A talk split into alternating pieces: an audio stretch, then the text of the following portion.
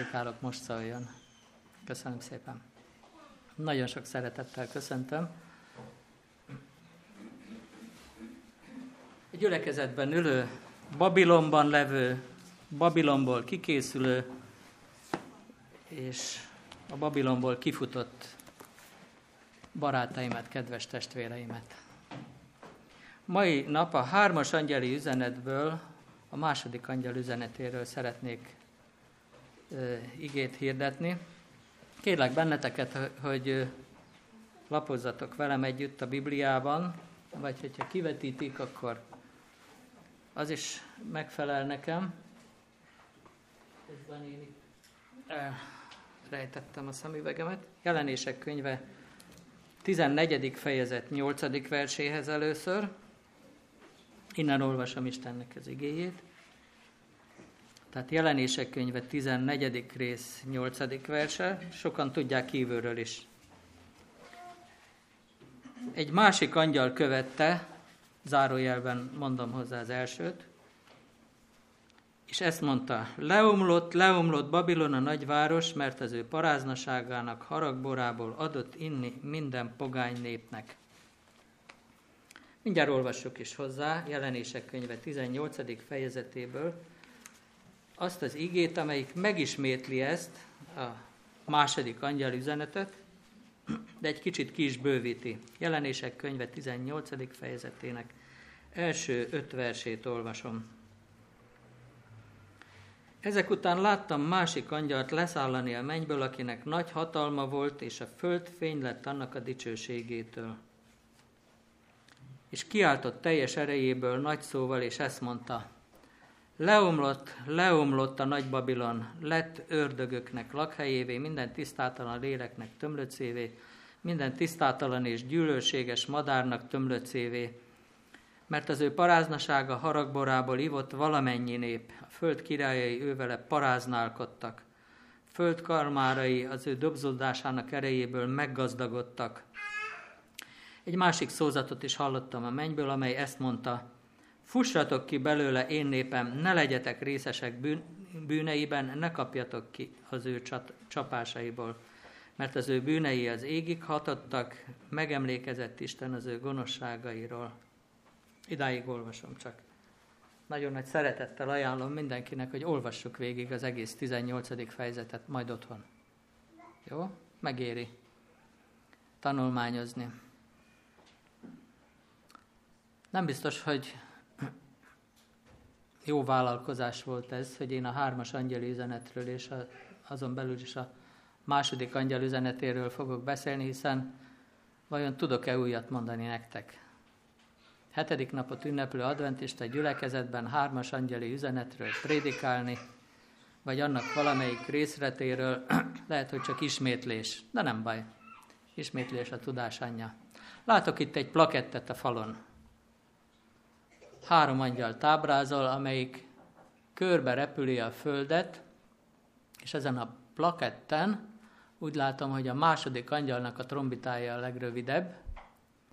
E, valószínű ismerte a Bibliát, aki készítette ezt a gipsz plakettet, mert az első angyal üzenetében azt olvashatjuk, hogy nagy szóval hirdette az örökkévaló evangéliumot, itt, amit felolvastam a jelenések 14.8-ból, ott nem olvassuk azt, hogy nagy szóval, de a harmadik angyal üzeneténél, ott már megint egy kicsit hosszabb a trombita, ott megint megtaláljuk ezt a kifejezést jelenések könyve 14. fejezetében, hogy nagy szóval hirdette a 9. vers szerint a harmadik angyal azt, ami mondani valója volt. Ezt a három angyali üzenetet először a 19. század első évtizedeiben azonosították magukra azok, akik várták Jézus Krisztus első eljö, második eljövetelét. Bocsánat. Ez egy észak-amerikai mozgalom volt, a vezetőjéről, Miller Vilmosról nevezték el, és főleg az első angyal üzenetét hirdették, Féljétek az Istent, néki adjátok dicsőséget, mert eljött az ő ítéletének órája. Úgy értelmezték az első angyal üzenetét, ami megtalálható jelenések könyve 14. 6. versétől kezdődően, hogy eljött az ítéletének órája, az Isten ítéletének az órája, az azt jelenti, hogy Jézus Krisztus nem sokára megjelenik, és végrehajtja a megjövendőlt ítéletet. Ők voltak azok, akik azt mondták, hogy az első angyali üzenet hirdetői, képviselői vagyunk itt Amerikában. 1800, eh, bocsánat, igen, 1843. július 14-én, amikor már szinte egész Amerikát bejárta ennek a mozgalomnak a hangja, az egyik egyház úgy döntött, hogy kizárja a soraik közül azokat, akik várják Jézus Krisztus visszajövetelét 1843-ban vagy 1844-ben. Nem sokára többi protestáns egyház is követte a metodistáknak a példáját, ugye a metodista egyház hozta ezt a határozatot testületileg, hogy akik Jézus Krisztus közeli visszajövetelére közel ö, várakoznak, azok nem lehetnek az egyházunknak a tagjai, és elkezdték eltávolítani a gyülekezetekből azokat, akik várták Jézus közeli visszajövetelét egy meghatározott időpontban. Ekkor hangzott fel az adventisták részéről, a Miller mozgalom tagjai részéről, ők még nem voltak egyház, mindenféle egyházból voltak ott, baptisták, metodisták, presbiteriánusok, mindenféle protestáns egyházból.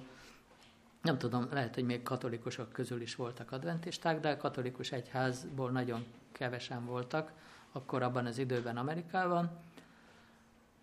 De úgy ö, határoztak a, ezek a különféle egyházak, ahonnan jöttek ezek az adventisták, Jézusvárok, hogy nem vállalunk közösséget velük,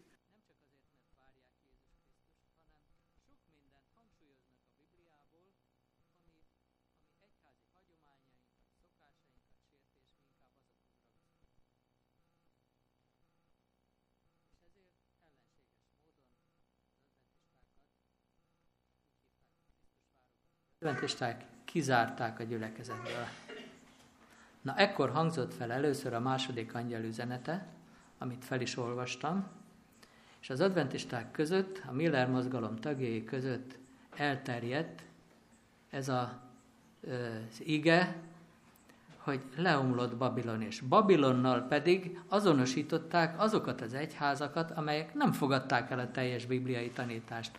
Nem csak a proféciákat és a adventisták által vallott profécia értelmezést nem fogadták el, hanem sok más olyan dolgokat, amik ezek az adventisták kezdtek képviselni, például azt, hogy a halottak lelkei azok nem élnek, mert uh, Isten nem teremtett uh, olyan lényeket, hogy a lélek halhatatlanságával rendelkeznek, és sok más olyan bibliai tanítást is nem fogadtak el, akkor azt mondták, hogy hát akkor biztos most teljesedik be a mi időnkben az, hogy elesett, leomlott Babilon, mert az ő paráznaságának haragborából, hamis tanításokkal itatja a népeket, nemzeteket, és mi egyedül a Bibliához ragaszkodunk. Ez tehát a történet. A Babilon az nem egy létező város volt ebben az időben, a 19. század elején, hiszen Babilonnak már a porát is belepte az idő. Ugyan már elkezdték az ásatásokat a 19. században is, de Babilon városa az nem egy élő város volt. A Biblia jelképes nyelvezettel használja a Babilont. Nemrég a dorogi gyülekezetben az egyházról beszéltem. Az egyház új szövetségi kifejezése görög nyelven az azt jelenti, hogy kihívottak. Honnan hívta ki Jóisten az Isten népét? Fussatok ki belőle, én népem, mondja a jelenések könyve 18. fejezet. Hát elsősorban Egyiptomból hívta ki. Egyiptomból hívtam ki az én fiamat. Ismeritek ezt az igét?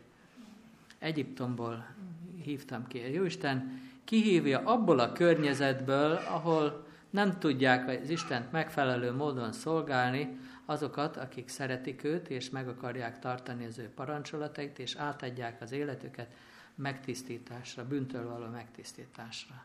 Kihívja Egyiptomból. Honnan hívta ki még Isten az ő gyermekeit? Mondjuk Lótot és a családját. Szodomából és Gomorából is kihívja. És még honnan hívta ki? Menjünk vissza mi alapigénkből. Azt mondta, hogy fussatok ki belőle én éppen. Van olyan, hogy egy szelít hívás, szelít kérlelés, van, akinek meg kell fogni a kezét és kivezetni, mint Ló családjának, mert vonakodnak. Van, akinek erőteljes felszólítást kell adni, hogy fussatok ki belőle én népem. Fussatok ki.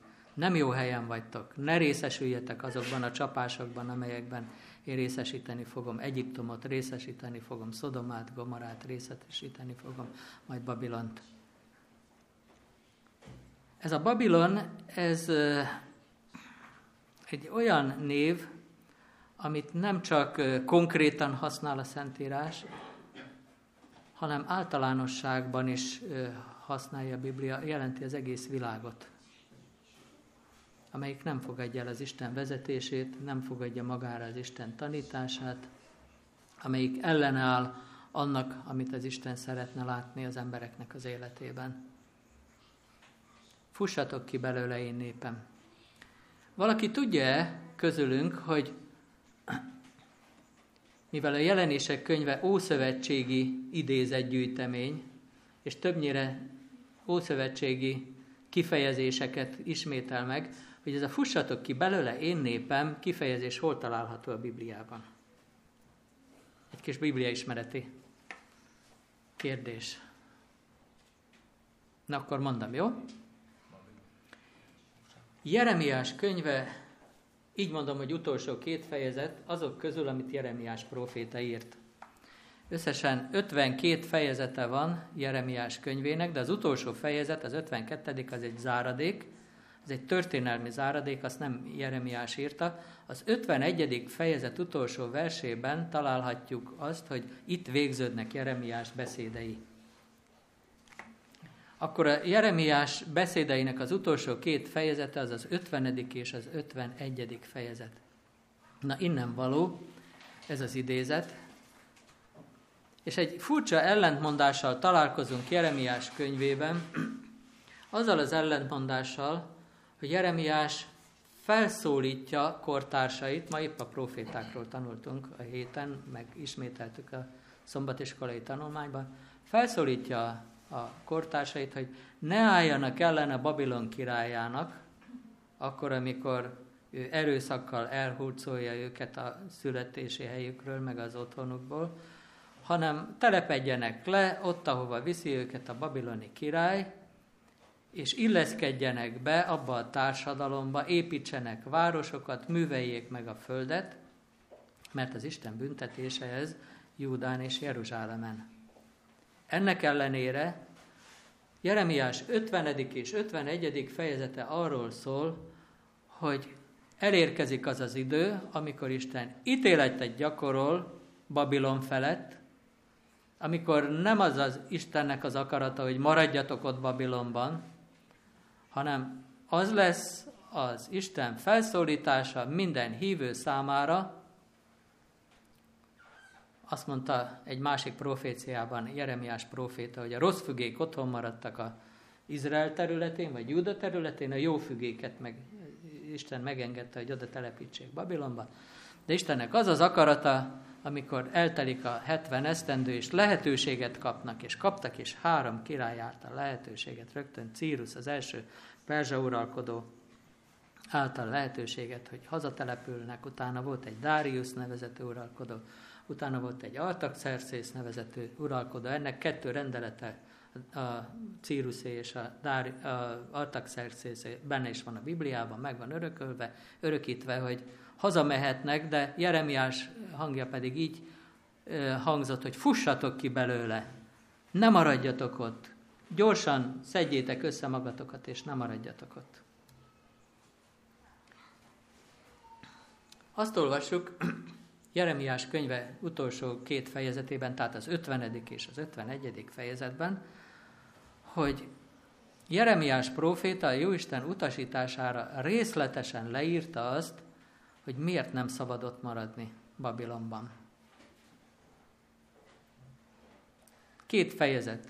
Tanácsolom nektek azt, hogy ne csak jelenések 18. fejezetét olvassuk, hanem olvassuk Jeremiás 50. és 51. fejezetét is.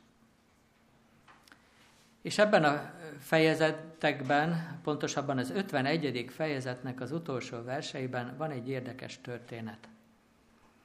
Volt Jeremiás profétának egy munkatársa, közvetlen munkatársa, akinek diktálta az írásait. Valaki tudja közülünk, hogy hívták a Jeremiás? Bárok. Bárok, igen. Néri a fia Bárok. Ennek a Báruknak volt egy testvére is, azt pedig úgy hívták, hogy Szerája. Őről már kevesebbet hallottunk, ugye? De hogyha elolvasok Jeremiás 51. fejezetét, akkor kiderül belőle, hogy ez a Szerája, ez a királynak a szállásmestere volt, Sedékiás király szállásmestere. Hát nem tudom, hogy lehetne jobban elmondani, egy főtisztviselő volt, tehát egy ilyen protokolláris ember, hogyha külföldre kellett utaznia mondjuk a királynak, akkor ő volt az, aki előkészítette az utat, meg biztosította a szállást is, és bizony Sedékiás királynak utaznia kellett. Időszámításunk előtt 593-ban járunk, amikor ez a 50. 51. fejezetben található proféciát egy külön könyvtekercsbe, tehát egy ilyen külön könyvtekercsben, nem azonos azzal a könyvtekercsel, amit az előző fejezetekben olvasunk, le kellett írni mindazt, ami az 50. 50. 51. fejezetben olvasunk, le kellett írni Jeremiás profétának, bároknak lediktálta, és odatta serájának, hogy nektek most Babilonba kell mennetek, vidd el magaddal ezt a könyvtekercset, álljál ki egy jól látható helyre, ott, ahol jól hallanak az emberek, és olvast fel mindazt, amit a Jóisten Babilonról mondani akar. Hogyha elolvastad ezt a tekercset, jó hangosan felolvastad, akkor kössél rá egy követ, és a kővel együtt jó nagy évben dob be az Eufrátesz közepébe, hogy süllyedjen el. És ez a serája meg is csinálta. Valaki tudja azt, hogy miért kellett elutazni a Sedékiás királynak és Szerájának Babilonba 593-ban? Ha nem, akkor elmondom ezt is, jó? Azért kellett oda utazni, mert Sedékiást Nabukodonozor, Babilónia királya nevezte ki Judea királyának. És Judea abban az időben Nabukodonozornak szolgált. Valamennyi adót is kellett fizetni, de mégis önállóan élhették a saját egyházi életüket.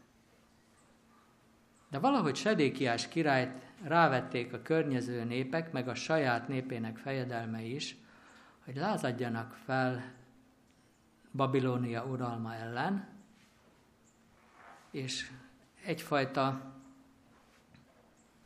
egyfajta összeesküvés volt Jeruzsálemben, mentek oda ammoniták, moábiták, edomiták, környező népek tagjai közül fontos diplomaták, és elhatározták, hogy ki fognak lépni ebből a babiloni szövetségből, belépnek inkább az egyiptomi szövetségbe, mert Egyiptom katonai ereje most már kezd erősödni, és, és fellázadnak Babilon ellen. Ennek az összeesküvésnek a híre kitudódott, és Nabukodonozor király, aki már képben volt valamelyest az Isten dolgait illetően, Dánielék réven, oda rendelte magához Sedékiás királyt. Ment a hírnök, vitte az üzenetet, hogy Sedékiásnak meg kell jelennie Nabukodonozor előtt. És bizony Sedékiás nem vállalta fel azt, hogy ő részes ennek az összeesküvésnek, és ment Babilóniába. És az ő kísérője volt Szerája, akit megbízott Jeremiás proféta ezzel, amit az előbb elmondtam nektek, hogy olvast fel, most így mondom, az 50. és az 51. fejezetet a Bibliából, tehát azt a tekercset, ami a mi Bibliánkban ebben a két fejezetben van. Ha elolvastad, és mindenki jól hallotta, akkor dob bele egy nagy kővel együtt, amit rákötöttél az Eufrátesz közepébe.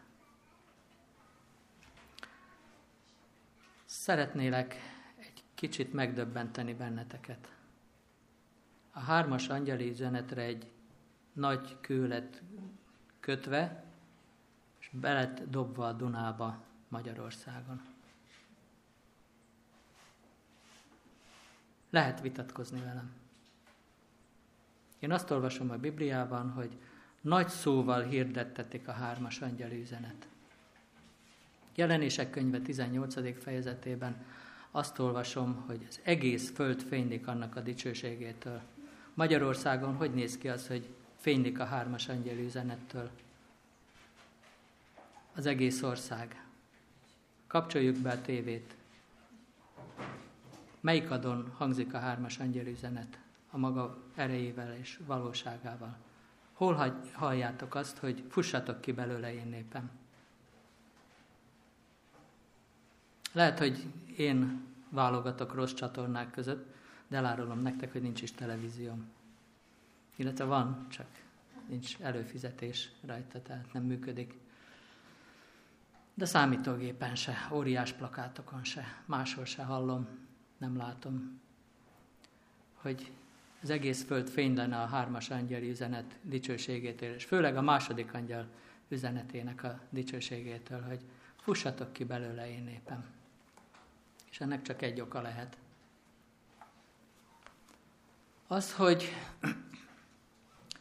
ez az értelmezés, ez megállja a helyét, amit a 19. században kedves elődeink megfogalmaztak Babilonnal kapcsolatban, tehát a hamis tanításokat a képviselő és hangoztató egyházak azok részei a Babilonnak, de ennél sokkal többet is jelent.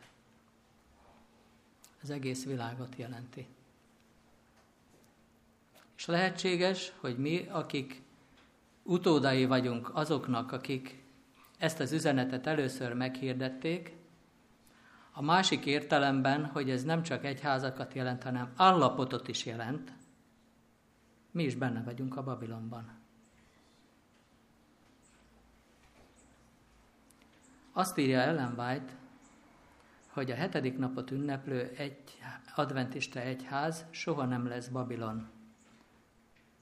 Tehát nem fog hamis tanításokat képviselni. Jóisten ne fölött őrködik de ez nem jelenti azt, hogy a tagok nem van, nincsenek abban az állapotban, ahonnan ki kellene futni. Nemrég olvastam egy, hogy túlépjem az időt nagyon, nemrég olvastam egy szerzőtől néhány gondolatot a hangos kiáltással kapcsolatban, vagy a hármas angyel üzenettel kapcsolatban. Egy néhány gondolatot szeretnék felolvasni. Valaki ismeri közületek Morris Wendernek a könyveit? Van ilyen áhítatos könyv, ö, ö, mi, mi is a címe, hogy a működő hit. Működő hit. Nagyon ajánlom nektek működő hit című könyvet, de van egy másik könyv is, ha itt kapható a traktátban, gyorsan vigyétek el addig, amíg kapható. Nincs mitől félni, ez a címe. E, ebbe is ilyen kis rövid, egyoldalas áhítatok vannak, igaz nem 365, de azért érdemes ezt is megnézni. Azt írja itt, néhány mondatot olvasok csak. Mekkora inzultos a királyok királya iránt azon emberek részéről, akik azt állítják, hogy az ő gyermekei alig találnak időt arra, hogy időt töltsenek a róla való gondolkodással, hogy beszélgessenek vele, vagy hogy hallgassák őt. Ha igazán imádni akarjuk Istent, akkor nem tölthetjük azzal az időnket, hogy másokat vagy magunkat imádjuk. Ugye ez az első angyali üzenetben van benne, hogy imádjátok azt, aki teremtette az eget és földet. Ez az alapvető, de sokszor figyelmen kívül hagyott figyelmeztetése jelenések könyve 14. rész 3-as angyeli üzenetének. Figyelmeztet az önimádatra és Isten imádatára szólít fel. Babilon és a fenevad kárhoztatás alatt áll, mert egy szervezett önimádati rendszert működtetnek. De még a hitvalló keresztények számára is lehetséges, hogy beleessünk abba a hamis Isten csapdába, amire másokat figyelmeztetünk, megtesszük ezt azzal, hogy mindenre, mindenkire van időnk, csak Istenre nincs, akiről pedig azt állítjuk, hogy imádjuk. Na akkor most készítsünk egy leltárt a saját mindennapjainkról, hétköznapjainkról. Ne a szombatról, én most azt mondom, ne a szombatról, a hétköznapról. Egyedül csak az Istent imádjuk, ugye? Se az unokát, se a tévét, se a számítógépet, se a feleségünket, se a hobbinkat, se a munkahelyünket. Könnyű ezt lemérni, azon mérhetjük le, hogy időnk javarészét kinek adjuk és kivel töltjük. Megmondom nektek őszintén, az én leltárom eléggé síralmas volt, amikor szembesültem ezzel a dologgal. Önimádat, mások imádata, vagy az Istent imádni. És hogyha ezen múlik az, hogy most Babilon részében vagyunk, babiloni állapotban vagyunk, vagy kifutottunk onnan, akkor azt kell mondani magamnak, és ezt tanácsolom nektek is, hogy fussatok ki Babilonból. És itt nem csak arról van szó, hogy istenítünk, imádunk-e a mi egyházunkból olyan embereket, akiket nagyra tartunk, hanem az önimádat az a legnagyobb problémája Babilon állapotának. Ugye ismeritek Dániel könyvéből azt a történetet, amikor Nabukodonozor király azt mondja, hogy nem ez az a nagy Babilon, amit én készítettem, az én dicsőségem, az én tisztességemre. Ti hányszor veregettétek már, meg már a vállatokat, amit a Jóisten nem hallott? Olyan nincsen, amit a Jóisten nem hall. Emberek vagyunk, szükségünk van az önértékelésünk miatt a dicséretre is, de bizony nagyon sokszor vagyunk abban az állapotban, mint a Babilon királya. És hogyha abban az állapotban vagyunk, akkor Babilonban vagyunk. No, akkor menjünk tovább. Nem tudok mindent elmondani, mivel felkészültem, de elérkezett az idő, amikor eltelt a 70 év, és Babilon elesett, leomlott,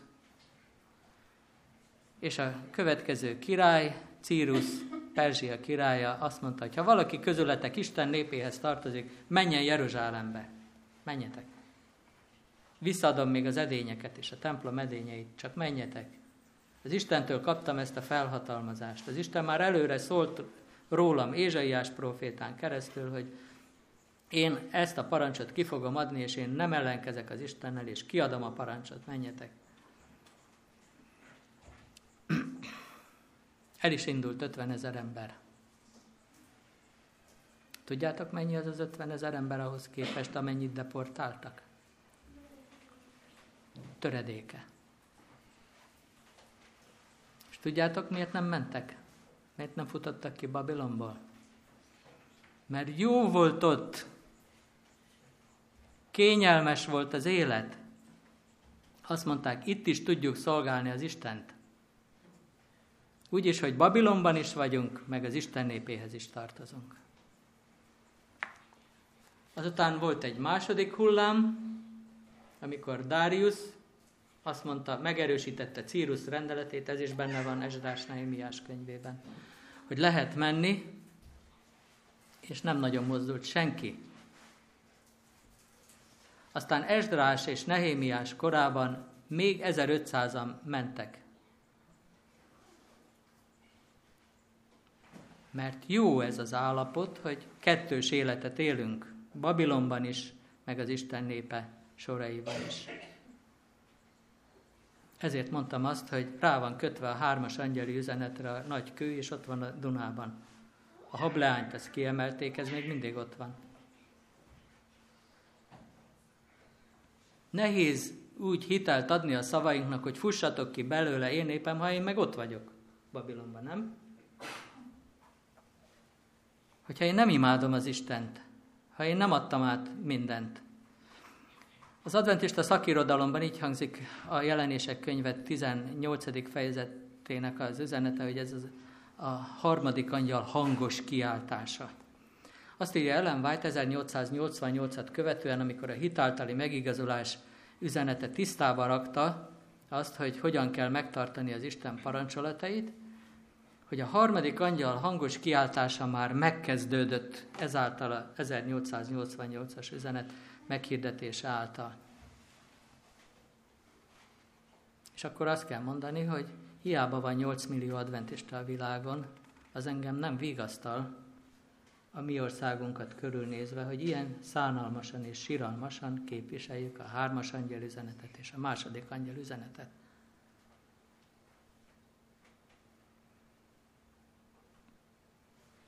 És ezért hívlak benneteket arra az ige szavaival, hogy fussunk ki Babilonból. Ne az egyházból, ne értsétek úgy, hogy a hetednapi adventista egyházból kell kifutni. Babiloni állapotból fussunk ki ahhoz, hogy, hogy a harmadik angyal üzenete az beteljesedjen a mi életünkben. Igaz, a harmadik angyal üzenete az kötve van a ilyen vasárnap törvényhez, ha valaki felveszi a fennavat bélyegét, meg meg nevét, nevének a számát, az, az Isten ítéletében részesül majd a végső ítéletben, de a harmadik angyal üzenetének nem ez a központja, hanem az angyal kinyújtja a mutatóujját, és rámutat egy ember csoportra a mutatóujjal, és azt mondja, hogy itt vannak azok. Kik vannak itt? 14-12 akik megtartják Isten parancsolatát, de nem saját erejükből, hanem Jézus hitével. És egy új dimenziót kell megfogalmaznunk a hittel kapcsolatban, mert a hit az nem ismeretet jelent. Nem azt jelenti, hogy én oda-vissza kívülről el tudom mondani a hitelveket, a hetedik napot ünneplő adventista hitelveket. Nem csak azt jelenti, hogy a tizeddel, a szombatünnepléssel kapcsolatban, a táplálkozási reformmal kapcsolatban tisztában vagyok, hanem a hit az nem a cselekedetekre összpontosít, nem a teljesítményre összpontosít, hanem a Krisztussal való kapcsolatra. És itt szeretnélek bátorítani benneteket, hogy értékeljétek át velem együtt a hiteteket, úgyhogy ez kapcsolat alapú, hit vagy teljesítmény alapú. Mert ha teljesítmény alapú, hogy én ezt csináltam, azt csináltam, mondjátok meg, hogy mit kell még cselekednem, és akkor, ha a Bibliában benne van, azt is megcselekszem, mondta a gazdag ifjú. Ugye? Ha nem kapcsolat alapú, hanem teljesítmény alapú, testvéreim velem együtt, akkor még Babilonba vagytok. És fussunk ki Babilonból.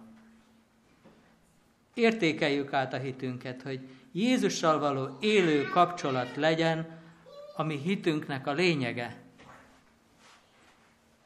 Imádkozzunk, olvassuk a Bibliát, elevenítsük fel az első szeretetet. Másképp ott marad Jeremiás 50. 51. fejezete, de jelenések könyve 18. fejezete is a folyó mélyén. Egyébként a 18. fejezetben is benne van ez a kép, hogy egy angyal egy nagy követ vett, egy nagy malomkövet, belehajította. Ott nem a Eufráteszbe, hanem a tengerbe, mert ugye ez a mozgalom már nem csak egy folyómenti szakaszra terjed ki, hanem az egész világra. És azt mondja ez az angyal, majd megtaláljuk otthon, ha elolvassuk, hogy így vettetik el Babilon az Isten előtt. Mint ahogy elvettetett ez a malomkő, és így fog elsüllyedni majd. Babilon. Itt az ideje, testvéreim, hogy szakítsunk a Babilonnal való közösködéssel. Van jelen Jakab apostol levelében, a negyedik fejezetben egy ige, Jakab 4.4, kemény, nem is nagyon merem elmondani, azért vettem a bátorságot, csak elmondom. Parázna férfiak és asszonyok. Nem tudjátok-e, hogy a világ barátsága ellenségeskedés Istennel. Aki azért a világ barátja akar lenni, az Isten ellenségével lesz. Hát ha Jakab apostol nem merte írni, akkor én is elmentem, elmenem mondani. Isten nem fogadja el a parázna állapotot azoktól, akikre rábízta a tiszta üzeneti hirdetését. És itt lelki paráznaságról van szó, a Babilonnal való paráznaságról.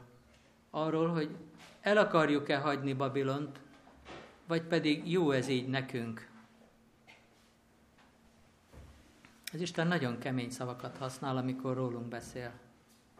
Azt mondja, hogy mesztelenek vagytok, vakok vagytok, szegények vagytok. Hmm. Álljon ki a világ elé, hogy csatlakozzatok a szegényekhez, vakokhoz, mesztelenekhez. Vagy pedig elvesszük a Jóistentől a harmadik angyal üzenetében felkínált kapcsolat alapú parancsolat megtartást. Amikor Jézus hitével tartjuk meg az Istennek a parancsolatait. Testvéreim, ezt a szívetekre szerettem volna helyezni. Lehet, hogy én vagyok félreinformálva, szívesen elfogadok mindenkitől új információkat, és ha azt mondjátok, hogy csak én nem láttam, én nem hallom a hármas angyali üzenet nagy szóval való hirdetését, és az egész ország fénylik annak a dicsőségét, meghajtom magam előtte.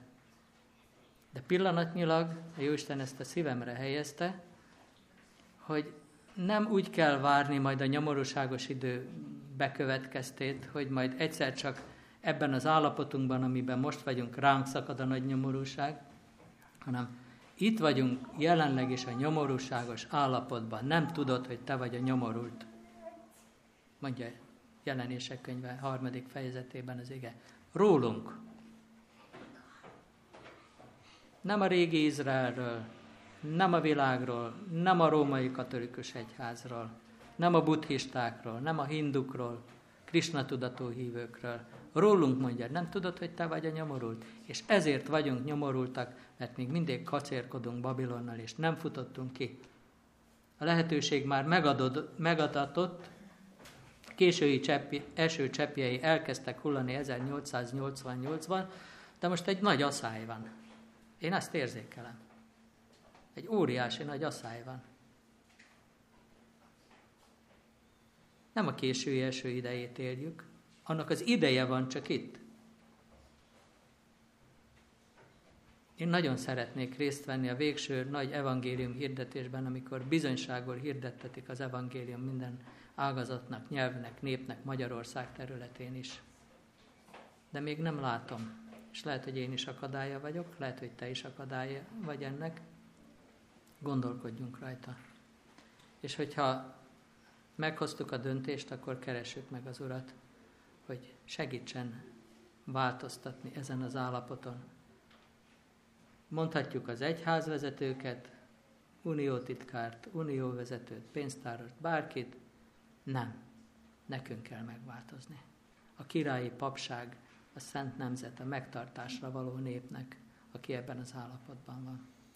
Köszönöm, hogy meghallgattatok, kérlek benneteket, hogy őrizétek meg szívetekben, forgassátok, lehet beszélgetni is róla. De még egyszer megismétlem, jelenések könyve 18. fejezet 5. versében. A negyedik versétől, fussatok ki belőle én népem, ne legyetek részesek bűneiben, ne kapjatok az ő csapásaiból, mert az ő bűnei égig hatottak, és megemlékezett Isten az ő gonoszságairól. Amen.